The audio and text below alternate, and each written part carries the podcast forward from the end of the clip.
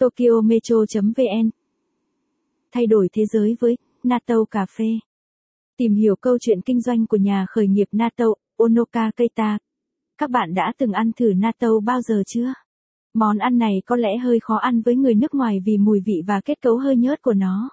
Tuy nhiên, đây lại là loại thực phẩm lên men vô cùng bổ dưỡng ở Nhật vì nó có chứa nhiều protein và rất có lợi cho sức khỏe. Trong bài viết lần này, chúng tôi sẽ giới thiệu về anh Onoka Keita, một nhà kinh doanh thực phẩm Natto với phương châm xóa bỏ những định kiến của mọi người về Natto và phổ biến nó đến nhiều người hơn nữa.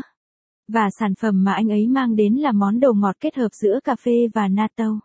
Năm hai nghìn không trăm mười chín, anh Onoka đã thành lập nhà máy sản xuất Natto cà phê Sonan Soy Studio trong khi vẫn đang là nhân viên chính thức cho một công ty.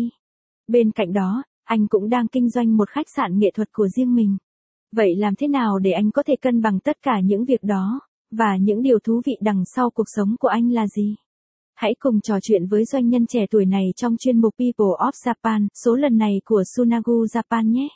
Ngày chúng tôi phỏng vấn là ngày nắng đầu tiên sau một tuần lạnh và mưa liên tục ở Tokyo.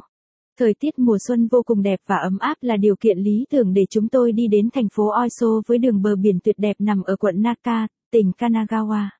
Khi tôi xuống bến xe buýt và đi đến tấm biển màu trắng có in dòng chữ Sonan Soy Studio, tôi thấy một ngôi nhà cổ rất đẹp.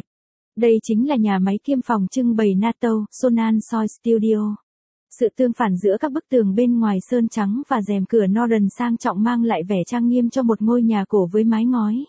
Một tấm đệm êm ái được trải ở một góc ở hiên nhà, thứ không thể thiếu đối với một ngôi nhà của Nhật ngày xưa. Bạn cũng sẽ cảm.